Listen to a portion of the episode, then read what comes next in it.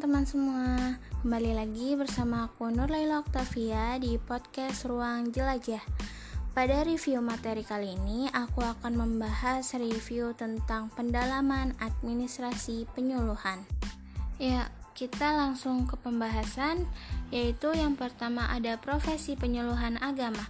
Penyuluh agama merupakan suatu bidang pekerjaan profesi yang menuntut suatu keahlian tertentu, yang bagaimana namanya itu harus penyuluh agama itu harus memiliki sebuah keahlian, kemampuan, keterampilan, serta pengetahuan di bidang penyuluhan agama. Nah, di sini juga termasuk rumpun jabatan fungsional di Kementerian Agama yang menuntut seperangkat keahlian dan keterampilan sesuai bidangnya. Lalu yang kedua, ada tugas dan fungsi dari seorang penyuluh agama. Penyuluh agama Islam sebagai dai mempunyai kedudukan serta peran yang penting bagi masyarakat. Yang pertama, ada sebagai figur sentral yang berperan sebagai pemimpin masyarakat. Lalu yang kedua, ada sebagai agen perubahan atau agent of change bagi masyarakat.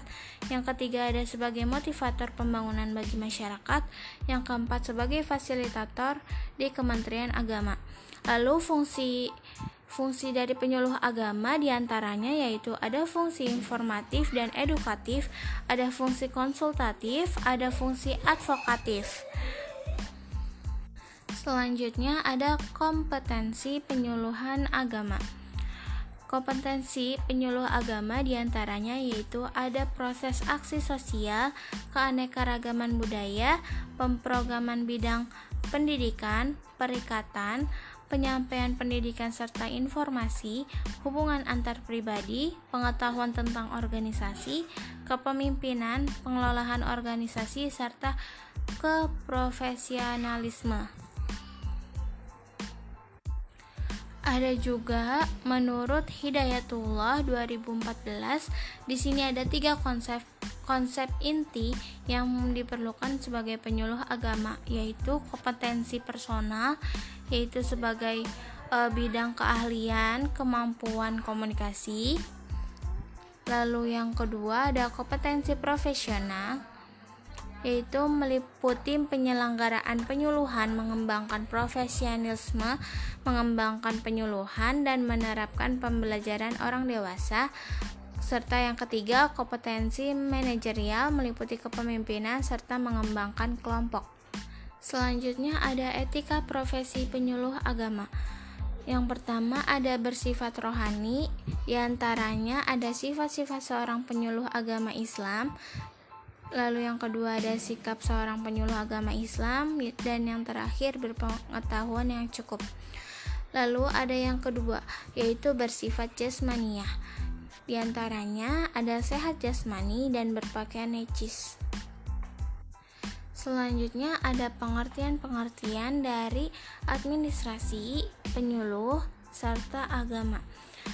Pengertian administrasi secara etimologis itu berasal dari bahasa Inggris dari kata administration yang bentuknya administer.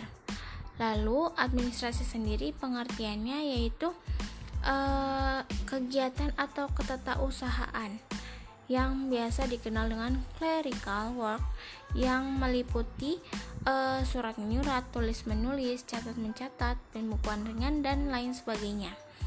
Lalu ada juga pengertian penyuluhan, yaitu proses perubahan perilaku di kalangan masyarakat agar mereka sendiri tahu dan mau serta mampu untuk melakukan perubahan demi mencapai peningkatan yang lebih produksi, pendapatan atau keuntungan yang perbaikan kesejahteraannya itu meningkat.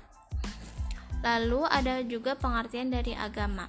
Pengertian dari agama sendiri berasal dari bahasa Sanskerta, yaitu A berarti tidak dan Gama berarti kacau. Lalu kalau jika digabungkan berarti tidak kacau, yang secara keseluruhan berarti agama itu adalah sebuah peraturan yang mengatur keadaan manusia maupun mengenai sesuatu yang gaib, serta mengenai budi pekerti dan pergaulan hidup secara bersama. Mungkin cukup sekian review materi untuk minggu lalu. Selamat mendengarkan, semoga bermanfaat. See you next time, bye.